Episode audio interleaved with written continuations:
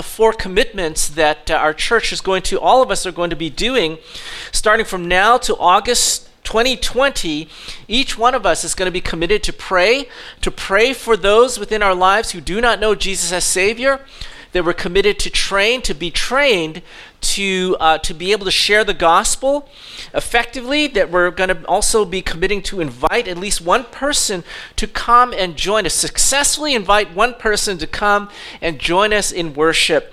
And finally, we're going to commit to walk towards others to share the gospel with at least one person, that that's our goal.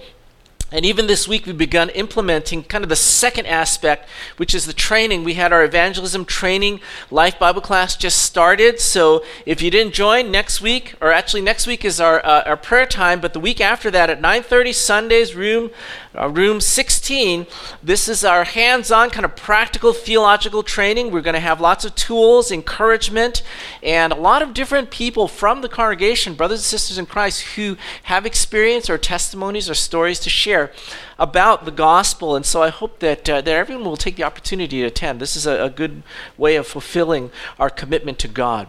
So now this morning we're going to be looking at uh, continuing our series on Jesus loves from the book of Luke. We've been looking at different people that Jesus loved and valued during his time on earth. And the Gospels actually present a, a really intimate and full collection of Jesus' personal interactions, of the stories that he told. And they give us us a, a, picture of those whom Jesus loved. And today we're going to be looking at the fifth category, and that is Jesus loves the poor. And we're going to be looking at Jesus' parable of the rich man and Lazarus, and that's found in Luke chapter 16. So I'd like you to turn with me to Luke chapter 16, verse 19. Luke chapter 16, verse 19. In a reverence for God's word, shall we stand together?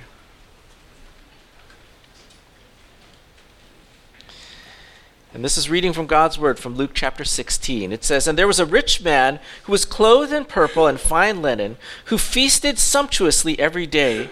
And at his gate was laid a poor man named Lazarus, covered with sores, who desired to be fed with what fell from the rich man's table. Moreover, even the dogs came and licked his sores. The poor man died and was carried by angels to Abraham's side. The rich man also died and was buried. And in Hades, being in torment, he lifted up his eyes and saw Abraham far off, and Lazarus by his side. And he called out, Father Abraham, have mercy on me, and send Lazarus to dip the end of his finger in the water in water and cool my tongue, for I am in anguish in this flame. But Abraham said, Child, remember that you in your lifetime received your good things, and Lazarus in like manner bad things. But now he is comforted here and you in anguish. And besides, in all this, between us and you is a great chasm has been fixed, in order that those who would pass from here to there, that you may not be able, and none may cross from there to here to us. And then he said, I beg you, Father, to send him to my father's house, for I have five brothers, so that he, Lazarus, may warn them, lest they come into this place of torment. But Abraham said, They have Moses and the prophets. Let them let them hear them. And he said, No, Father Abraham, but if someone comes to them from goes to them from the dead, they will repent. And he said to them, If they do not hear Moses and the prophets, neither will they be convinced if someone should rise from the dead. May the Lord bless the reading of his word. You may be seated. So, from this passage, we're going to see that God is a just God, and everything works to that end, to God's justice. Now, from this passage, it actually breaks up, this, this parable breaks up into kind of three very uh, neat parts kind of uh, very uh, distinct parts. The first uh, verses, verses 19 through 21, we see uh, the present life, sort of life on earth. And then in verses 22 to 23, we see the afterlife, life after death. And then in verse 24 through 31, we see a sobering warning that, that we hear the lesson. Jesus gives the lesson or the main idea of the parable. And so we want to look at the first section. So, what do we look at when we see or what do we understand from the present life? And what we're going to see is that earthly circumstances um, do not always, they're not always a reliable indicator of the will of God. Meaning, when we look at earthly circumstances around us, those don't, just because it's good or bad or whatever, that doesn't really tell us a lot about really what God is necessarily doing uh, in their lives. And so we look at these two individuals. First of all, there's a rich man who's clothed in purple, fine linen, who feasts sumptuously every day. Okay, so this is in this world this rich man. Now, this rich man, his riches are described in two ways his dress and his eating habits. First of all, it says he was dressed in purple and in fine linen. Purple is the color of royalty. And so that means that this guy, he lived like a king. Fine linen uh, is, he says that his, his, uh, his undergarment uh, is usually, uh, the, the undergarment is made of fine linen. And so this is like his underwear is made of the finest quality. So basically, inside and out, the outside and even the clothes that you don't see on the outside um, is, is made of the best quality. And then it says that he feasted sumptuously every day. This gives the idea of extravagance and excess. You know, when we think of feasting, it's this picture of Thanksgiving, right? And when we feast, like you look at Thanksgiving, you say, wow, we had, you know, uh, for us for Thanksgiving, we had turkey, we had uh, pork, we had uh, mashed potato, we had like long table all full of stuff. And that's a feast. So this man, it, this says he feasted every single day. Can you imagine, like every single day, like when you come home from work or when you had a bad day at work, your table's laid out like Thanksgiving. That's basically this guy. This guy every day was Thanksgiving for him in terms of food, and he obviously couldn't eat it all. And so this parable, of course, is an extreme, but Jesus is kind of introducing this first character as a rich man, someone who has everything that anyone could ask for from a material standpoint. Anything. He's, he has the most advantageous position. He's the most comfortable, the most luxurious life that can be afforded in this world. That's this rich man. Now, in contrast to that, Jesus now introduces this poor man. Now, it's interesting to note that um, this poor man, they give his name, Lazarus. This is the only situation in all of Jesus' parables where one of the characters is actually named, and his name is Lazarus. And his name is significant because Lazarus means loved by God. But when you think of his name, loved by God, and you read his situation in terms of this world, you would think that this is kind of a cruel irony that he's named loved by God because we look at his situation in verse 20. It says, And at his gate, meaning the rich man's gate, was laid a poor man named Lazarus, covered with sores, who desired to be fed with what fell from the rich man's table. Moreover, even the dogs came and licked his sores. Now it says he was laid. Um, it was laid outside the gate. Now, this actually in the Greek, it's not really laid out like when we lay something on our bed, you know, it's like we lay it gently and nicely, you lay it out there. But this actually, the word is not laid, it's like cast, like cast out. Like this person, Lazarus, was cast by the side of the gate. It's like garbage. When you cast out garbage, you don't take the garbage out, put it in the garbage can, and lay it out nicely on the garbage can. You, you open the thing and just dump it in there. That's garbage, right? And that's that's kind of what what Lazarus is like. He's saying he was like cast out of the gate like trash. And um, he's not only poor, but physically he's covered with sores. Literally, these are ulcers. He's hungry. Like he would just he would just love to have even the crumbs. You know, the things that like when we eat, we're like, oh, and we just you know brush it off the table like ah dirty. He would just long to. He's so hungry that he would long to just eat those crumbs on the table. And then it says that the dogs came and licked his sores. Now this is not oh nice puppy, you know, you know, kind of uh, helping Lazarus to feel better. No, these are scavengers. Uh, they're dirty. Uh, in these days, they just think of like these these these kind of uh, full of germs and everything, and they're licking his open wounds. And so it just adds to this humiliation of Lazarus. And so in this parable, Jesus is really trying to set these just really extreme cases of a person who has everything, even to his underwear, of the best that life can offer, and a person who has not just poor, but like the worst of everything possible that anyone could experience. That's Lazarus. And so this is um, the parable that Jesus talks about. And I just want to make sure that we realize that this um, parable is not, you know, uh, anti rich, okay? It's not Jesus gets woke, you know, that's not this parable. Jesus is not saying that every rich person is going to suffer in eternity and every poor person is going to be blessed in eternity. That's not what he's talking about. What this, this parable is stating is that God is just, that earthly circumstances are not always a reliable indicator of the will of God or of the favor of God. See, a lot of times we, we live by this, what I call the great misconception in regards to the spiritual life. This idea that, that worldly circumstances directly reflect God's current disposition towards us. It's the idea that, well, if I'm going through hard times, if, if something bad is happening from a circumstantial part, you know, aspect of my life, uh, if some random misfortune happens uh, in my life, then we say, well, it must be God saying that I've done something wrong.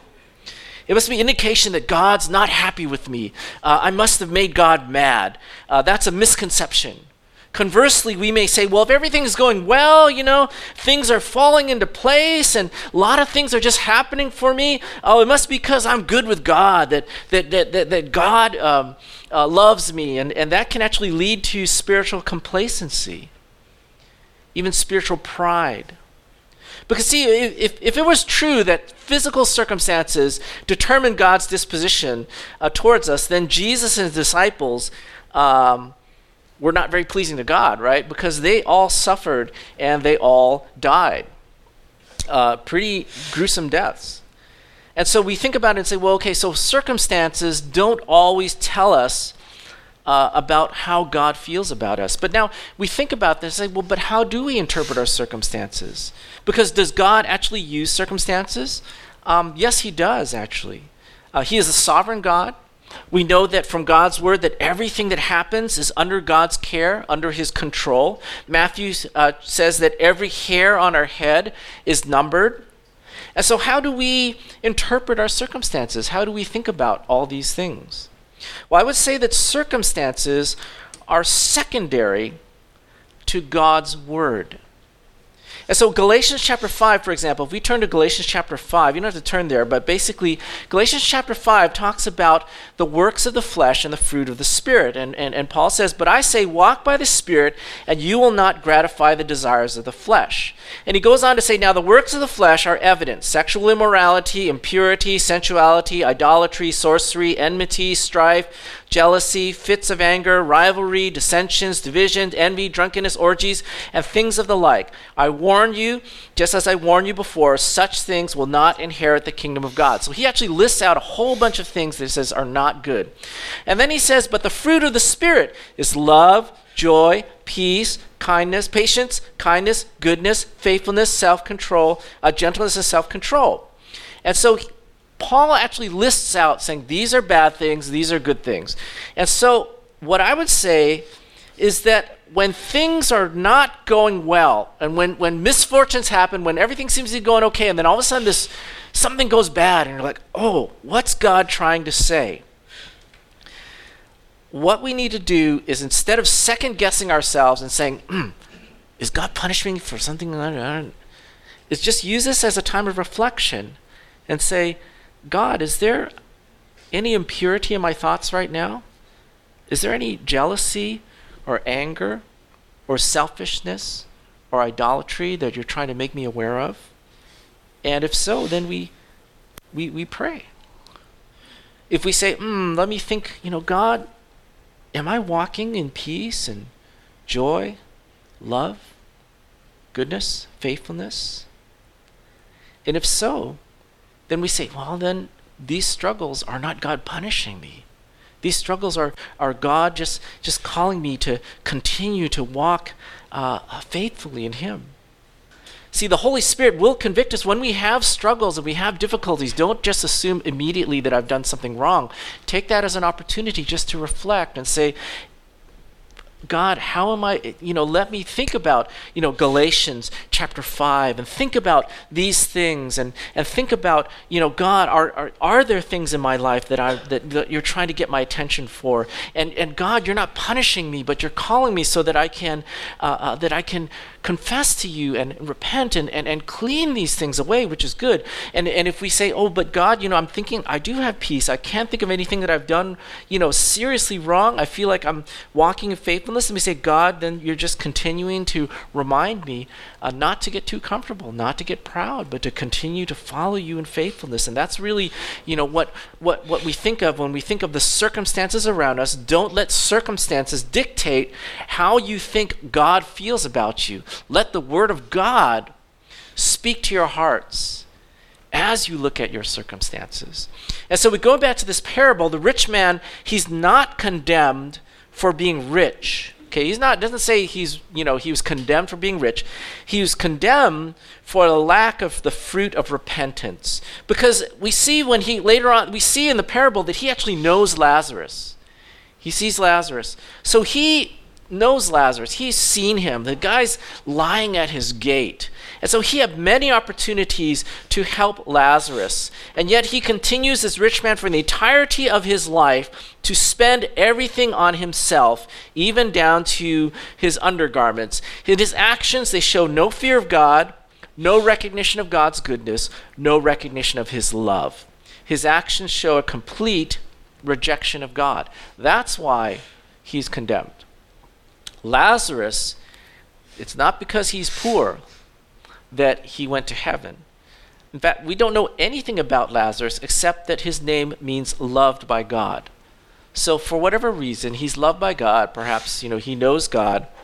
But it's not again automatically that every single person who's downtrodden is immediately, you know, special in God's heart and everyone who's rich is immediately not special um, there's this this just a sense that that God really uh, looks at the heart, looks at the person, and so going on in verse 22, we see that uh, it says the poor man died, Lazarus died, and was carried by angels to Abraham's side. The rich man died also and was buried.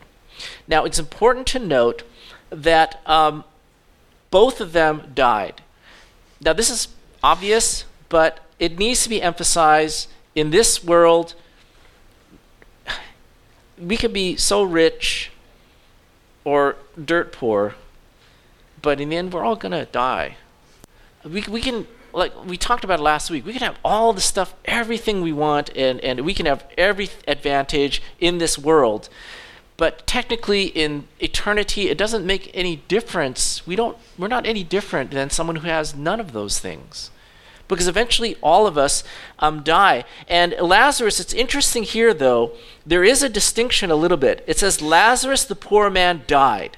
It doesn't say he was buried, it means he probably just died and was left among the refuse, died like a piece of garbage. Whereas the rich man says, Jesus actually makes the note when the rich man died, he was buried, meaning that he was given the honor of a proper burial.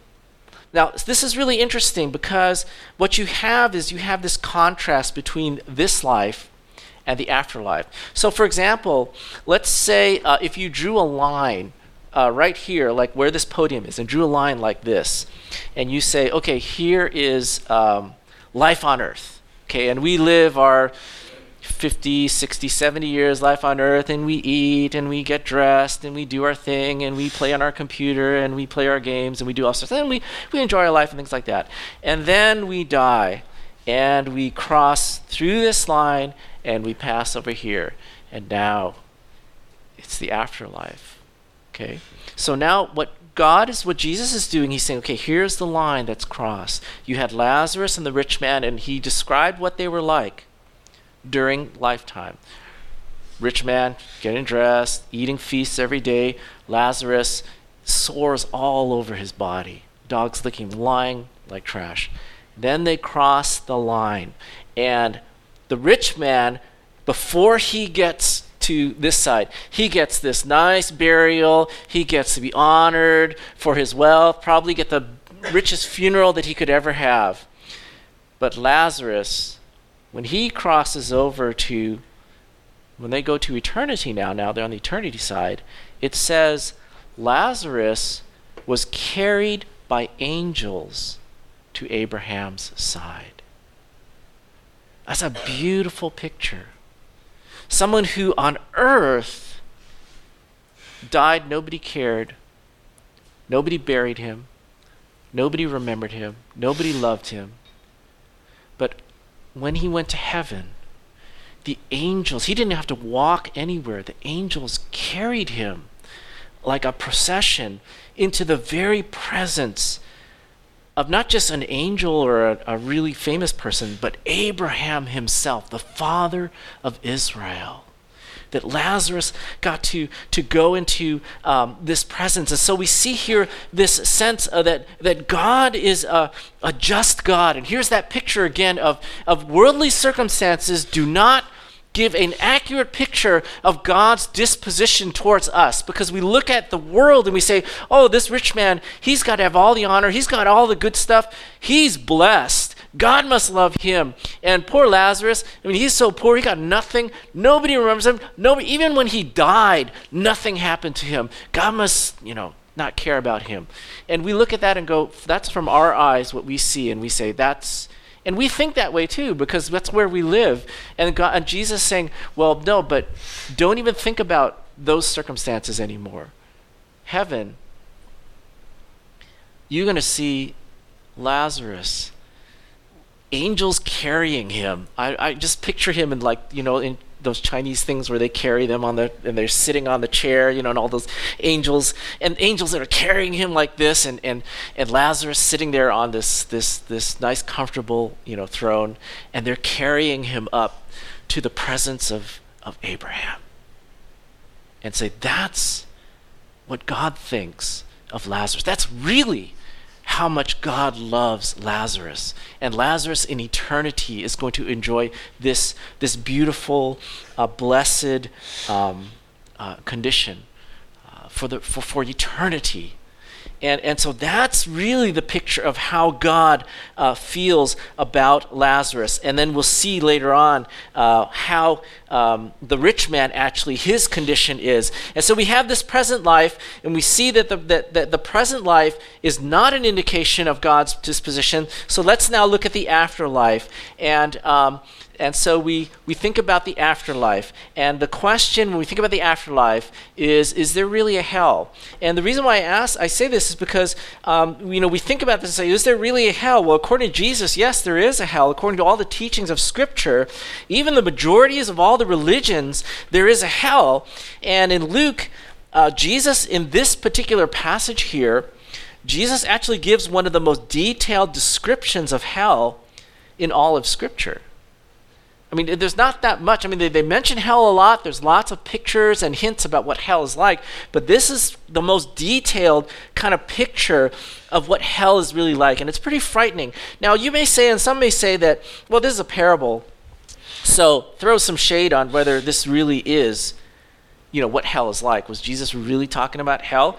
But, you know, actually, if you examine Jesus' parables, all, all the parables in the Gospels, um, every one of them is taken from real life situations. He doesn't say, imagine this fantasy land where unicorns are running. He doesn't say that. He says, you know, you go to the vineyard and look at grapes. That's a real place. Uh, you know, uh, a farmer was, was planting a field. That's a real place. He's describing real places. So when he talks about uh, uh, uh the, the afterlife, it's, it's reasonable to assume that most likely he's talking about, again, a real place. And so he begins to describe what this afterlife is like.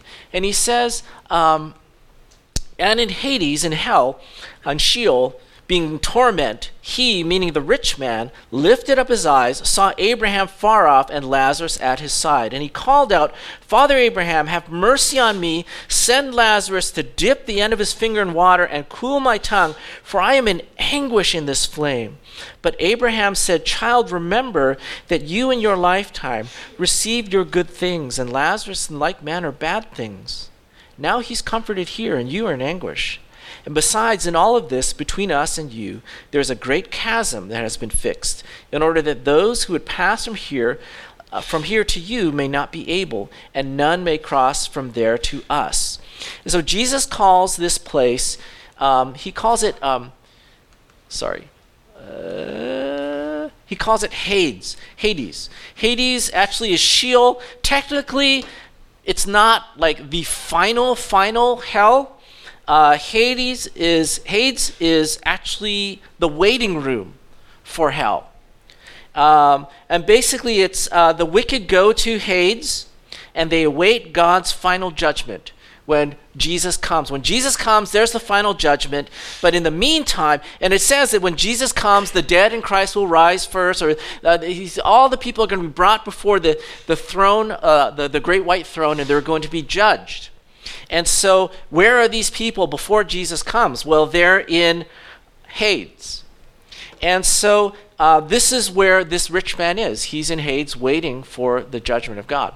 Now, uh, what do we learn about Hades from this um, particular uh, passage. First of all, it says he's in torment. Torment means basically very extreme emotional and physical suffering. Second, it says that he can see um, Abraham and Lazarus. Um, he can see them, meaning that he's fully conscious. Okay, when we're when when it's in the afterlife, it's not like we're just gone and we don't know anything. He's fully conscious.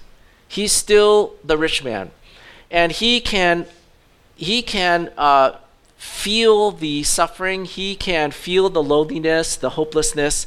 He can see Abraham and Lazarus and know what he is missing. And he even cries out, says, Lazarus, can Lazarus just dip his finger in cool water, just cool my tongue? So it, it's a really terrible, terrible place.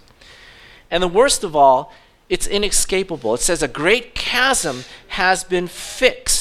The word fixed here means it was established by God, meaning there is no way. God has made sure that no one is going to go from heaven to hell, and no one's going to go from hell to heaven, or to Hades to paradise, or from paradise to Hades. It's, it's fixed. There's a chasm, there's nothing you can do. So we look at this. Um, we look at this and um, it's, it's, it's horrifying in terms of Hades and Hades and what happens to those who do not know Jesus as Savior. And uh, then he says, for um, the poor man, he says, uh, for Lazarus, it says, the poor man died and was carried by angels to Abraham's side. And I thought this was kind of a neat, like a little observ- observation. This is paradise. Okay, it's not the new heaven and new earth yet, it's just paradise. And uh, again, that's a waiting room for when Jesus comes and he's going to take us to the new heaven and new earth. And the highlight of paradise is interesting. It's in terms of relationship, it's in terms of closeness, uh, security, peace, comfort. It doesn't speak about, um, you know, uh, like a place where there's you know all the pleasures and riches and things like that which there probably is in heaven but it really is talking about relationship as being the reward of heaven and, and the real joy of, of what it means to have eternal life. And so we see heaven and hell are real places, and this kind of brings us to this final point. I mean, if this is the waiting room, you know, how horrible or how great you know, the final destination might be. And he says, The rich man says, I beg you, Father, to send him, send Lazarus to my father's house, for I have five brothers, so that he may warn them, lest they come into this place of torment. And this is the idea that, you know, how does one, when we think about heaven, we think about the afterlife, what should we do? Um, and this is a natural response. This, he says, you know, now that I know what this is like, uh, I want everyone to know uh, that they, they need to escape this. And, you know, I was looking, my greatest fear, just so you know, uh, so don't tell anybody this because, you know, if they do this to me, I'd be like terrified. My greatest fear is like being buried alive. I mean, for some reason, no, I've never had that happen to me, but I watch TV. and that's like my greatest, for some reason, it's like my fear that I'll be buried alive. Um, and it was so funny because I was watching YouTube just yesterday, and it just happened. It popped up. I don't know. Maybe uh, Google knows my fears or whatever, or YouTube knows my fears. So it popped up this idea of how to escape when you're buried alive in YouTube. So I pressed it. I was watching it. Oh, you know, here's the animated version of how to escape from a coffin when you're buried alive. And they talked about find the, the weakest point in the coffin and and hit it not with your fist but with your hand with your knees, and then cover your face with your clothing so you can breathe, and then break a little hole and then let the dirt and then it was really elaborate. And it says, then, then swim out as fast as you can and you can escape from being buried alive. And I thought, okay, so if I'm buried alive, I still hope, you know? But I mean, that was always my fear, like being scared of, like, what if somebody kidnapped me and buried me alive and then I was there for the rest of my life, whatever. But then I was reading the I was watching the YouTube, and they say, well, you won't be there for the rest of your life because you'll probably die of suffocation or, or, or, or, hypothermia. So you won't actually live in that thing for like years and years and years. You'll probably die after you know a couple weeks. And I'm like, okay, that's good. I don't want to be buried alive like for the thought of being in a box in the dark and forgotten for like 30 years. It terrifies me. I mean, it does. It terrifies me when I think about it, and just imagine the thought of being buried in a place for 30 years in darkness alone is terrifying. And so we think about hell. And we think about those people who are destined for hell. How terrifying that would be. Not just for 30 years or however long, for eternity. Even, even, even this rich man who has no compassion whatsoever, like absolutely no compassion whatsoever, he, he says, Please, God, can I go and, and tell my brothers so that they won't have to endure what I'm enduring right now. That's how horrible um, hell is. And so we, when we walk day to day, and, and there are people that we might get, get along with, and there are people that we might even hate. And we might say, well, I want justice. I, I'm, I'll wait for, you know, I can't wait till someday when they get their justice. But if hell is the justice, we don't want that for people. No matter how much, how no matter how how much a person has hurt us, how much injustice that a person has done to us, uh, or how much lack of compassion we may have for whatever individual, and we say, well, they don't deserve it.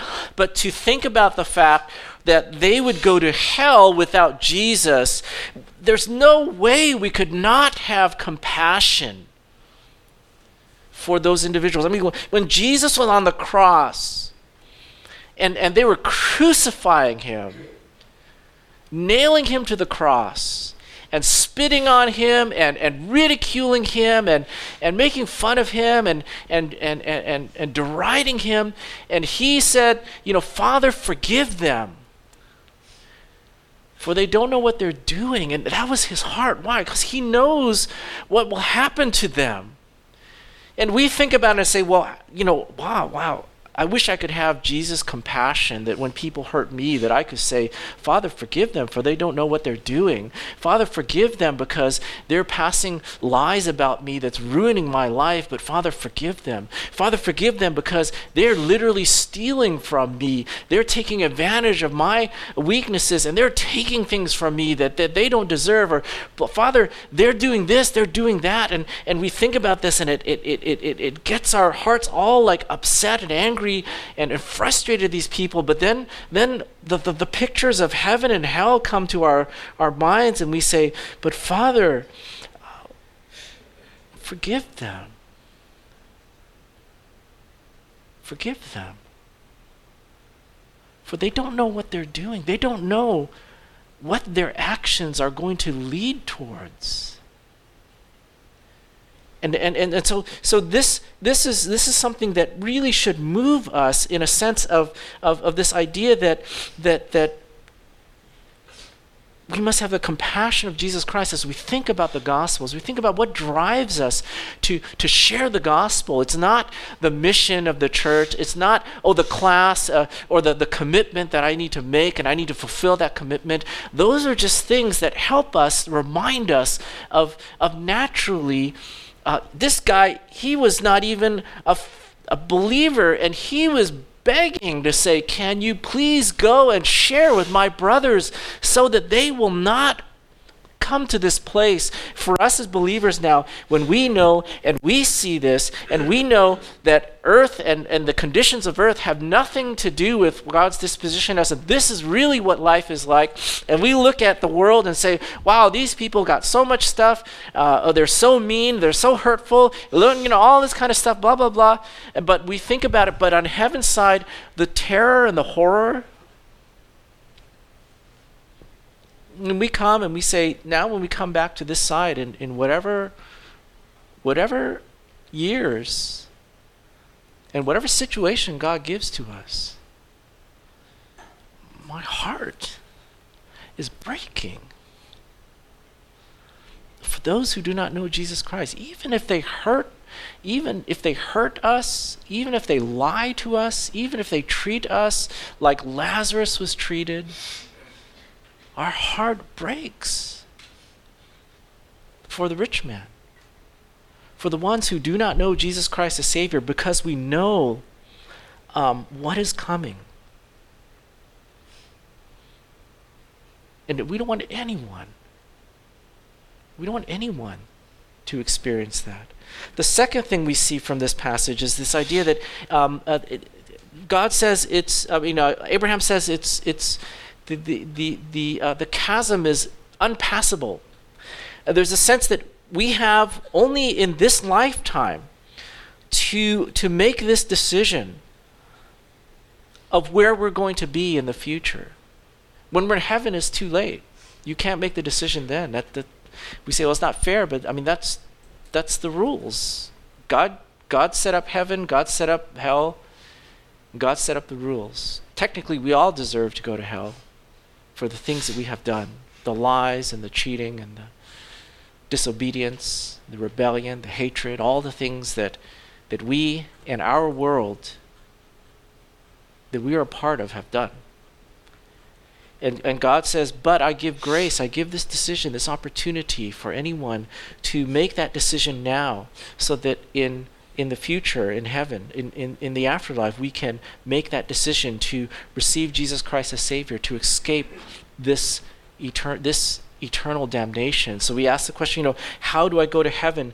Um, God is really saying, hey, we need to make, if you have not made the decision now, you got to make the decision now because you don't have that chance. You don't say, well, I'll wait till things turn up in the future and I'll decide whether I'm going to be a Christian or a Buddhist or an atheist or whatever, things like that. You know, it'll turn out in the end. No, no, it you have to make the decision now for your future. If you have not made the decision to receive Jesus as Savior, if you've not contemplated this or even struggled with this, now is the time to struggle with this. Because you don't know how long you have to make that decision. And once the time is over, God makes it real clear the time is over.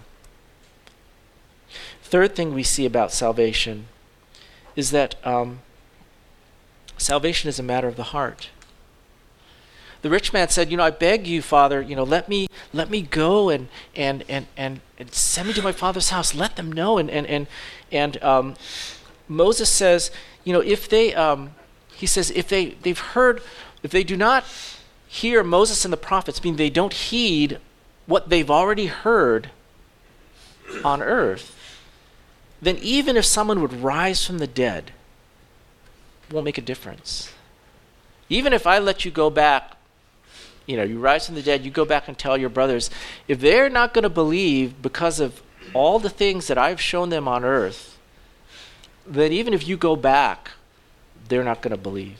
Now, this is kind of this is kind of I don't know if it sounds discouraging, but at the same time, I, I think it's also encouraging.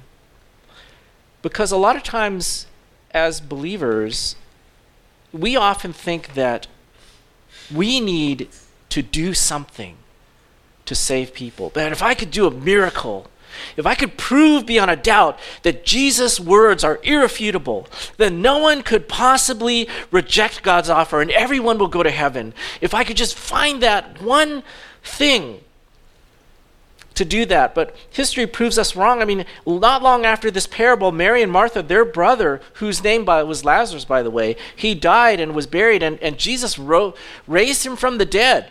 Everyone knew Lazarus was dead. Okay, they said his body stinks. That's what it says, stinketh in the Greek. Well, actually, his body stinks. It was, it was already rotting and they and, and and and lazarus was raised from the dead people saw his body raised from the dead. They took his bandages off. He was walking around. They could go to Mary Martha's house and see him. And so there's living proof of someone rising from the dead, that Jesus raised him from the dead. And what did the Pharisees do? They said, Oh, we got to kill Jesus now. Oh, we got to kill Lazarus. They even admit that Jesus, that Lazarus rose from the dead. They didn't say, "Oh, it's a joke." They said, "No, Lazarus rose from the dead, but we got to kill him now." And so, see, a hardened heart even, even raising someone from the dead is not going to change it. And this reminds us that salvation is just is a work of God. It, we, we cannot convince somebody to receive Jesus. We cannot, and this is good because when we have our class, you know, we're not giving a class so that everybody can be successful and share the gospel. That, that's not what this is because we can't convince people to, re- to, to, receive Jesus as Savior. We, even if we produce, sometimes we say, oh, you know, if I can only have Jesus like produced right next to me, then they'd believe Jesus. Now, the Pharisees had Jesus with them for three years. And uh, most of the majority of the nation had Jesus for three years. The majority of the nation of Israel rejected him. I've seen people hear the gospel over and over again. I've answered every single question they could possibly ask. I look at their life situation and say, you know, this person has every reason to receive Jesus as Savior. And yet they will refuse. And I've seen people who are total strangers who I don't know at all. And all I did was share the gospel with them. And they would break down in tears and weep and, and pray and receive Jesus as Savior on a busy Dallas sidewalk waiting for the bus. I can't explain. The only explanation is that God is the one who saves. And we just must be faithful to share this gospel with everyone. And as we move forward this year, as we think about our mission, don't think about, you know, I'm going to do this, I'm going to make this happen. And we're not saying lead someone to Christ. We're saying just share the gospel. The goal is not everyone lead someone to Christ because we can't, no matter what we do, we could have the best programs, we could have all the great stuff, we could have so much stuff and still never lead someone to Jesus Christ. Why? Because it's the work of God. All we are called to do is to be faithful, to share. That if we admit, if they admit, believe that I agree that I'm a sinner, that I need God, if I believe that Jesus is the Son of God, that He died on the cross for my sin and rose from the dead, and I choose to follow Him by faith, this very simple gospel, these simple truths, um, God can use that to, to literally save people from an eternity, an unimaginable eternity of suffering and torment. That's the mission before us. Let's go ahead and let's, as we prepare for the communion, uh, let's go ahead and let's let's spend some time in quietness before the Lord as we think about as we take communion, we think about the blood and